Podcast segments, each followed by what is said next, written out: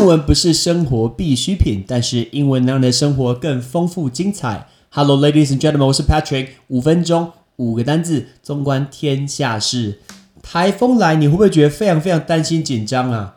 我看不会吧？你都要看明天餐厅吃什么，电影看哪一部，要不要唱钱柜啊？Right？但是纽约。这两天发生飓风 Isaac，right？Isaias 应该是 Isaias，right？发生一个飓风，Isaias 飓风在四日的时候袭击这个纽约，然后造成纽约是有十几万户的人停电哦，下午在停电，在 Queens 啊，就是皇后区，大概就有三万七千户的一个家庭是完全没有电的，诶，这个非常严重诶，很多人很多人都说不知道到底飓风跟台风到底差别在哪里，是一样的东西。飓风这个字叫 hurricane，hurricane。H U R R I C A N E，hurricane 的飓风，飓风基本上来讲是东太平洋，sorry，东太平洋、墨西哥湾还有北大西洋所产生的热带气旋，我们就叫它飓风。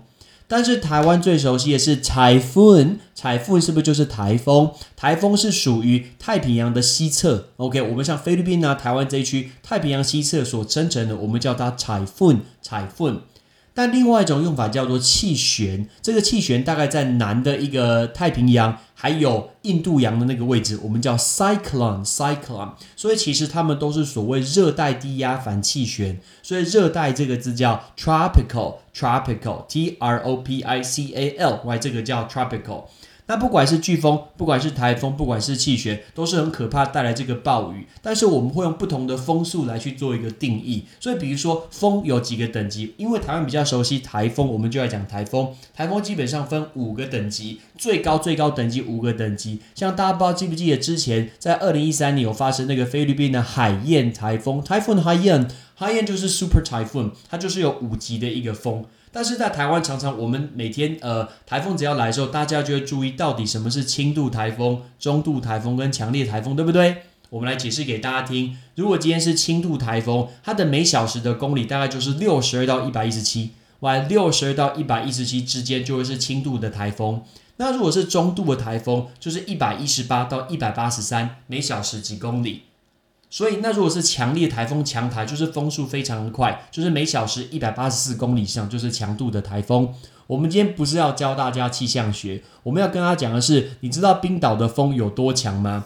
我们那时候在冰岛飞机降落的时候，飞机在跑道上面等超级超级久，大概等了两个小时，因为风太大，风完全呃飞机完全没有办法靠近这个航厦，我们就在那边等。然后我那时候就。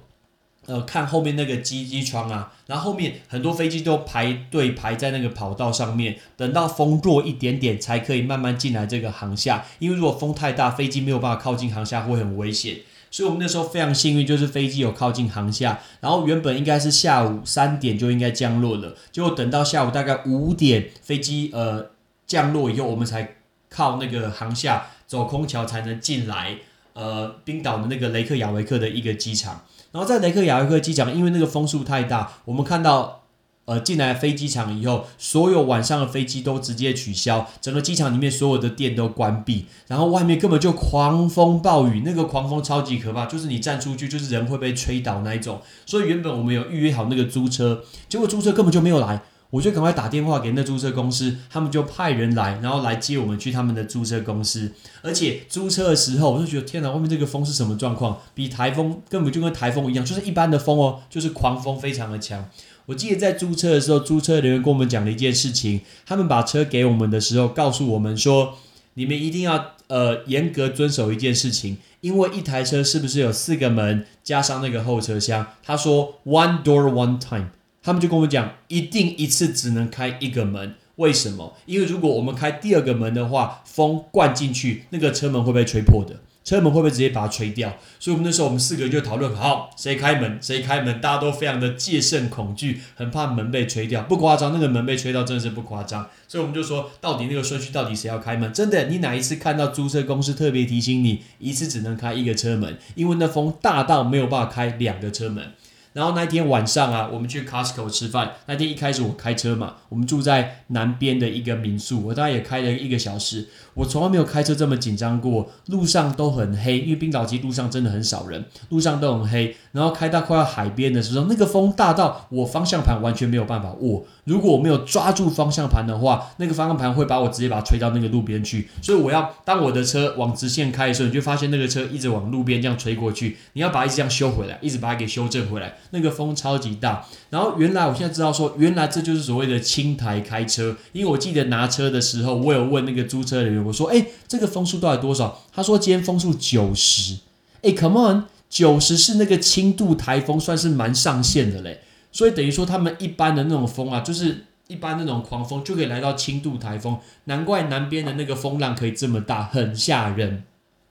第二天，我们原本要去板块浮潜。在那个国家公园里面，可以，你可以在欧洲跟美洲板块之间浮潜，也是因为风太大，所以浮潜就直接取消。因为我有问浮潜的人员，他们跟我们说，因为风太大，怕你被吹出去，你根本游不回来，所以他们直接取消那个活动。我们在冰岛的第一个活动就是去看一个火山，然后那个风太大，我们根本就没有办法走，很怕被吹进火山。我才刚刚买的手机一拿出来。就被吹到地上，我真的是无言。所以其实我很少看到风这么大，冰岛风绝对是我看过最大的。刚好用今天纽约所发生飓风这件事情，告诉大家飓风、台风跟气旋的差别，还有台湾的那三种台风轻度、中度、强烈到底差别在哪里。所以我们再来练习一次，准备好了吗？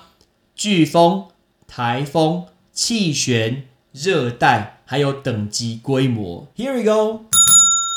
飓风 hurricane，hurricane，台风 typhoon，typhoon，气旋 cyclone，cyclone，热带 tropical，tropical，规模或是等级 scale，scale。台湾已经太习惯那个台风了，来的时候我发我看你都没有什么太大感觉，但是我每次都想问这个问题：明明台风都只放一天假，为什么全连要抢光光？这是要战争吗？你把抢到那个泡面都卖光到底什么状况？台风是来三百天呢我不知道为什么感觉每次大家只要台风来都喜欢去全年抢食物。到底原因什么？我想知道这个原因。Ok i'm patrick. Thanks for listening. See you next time. 拜拜爱情走的太快就像龙卷风承受我已无处可躲我不要再想我不要再想。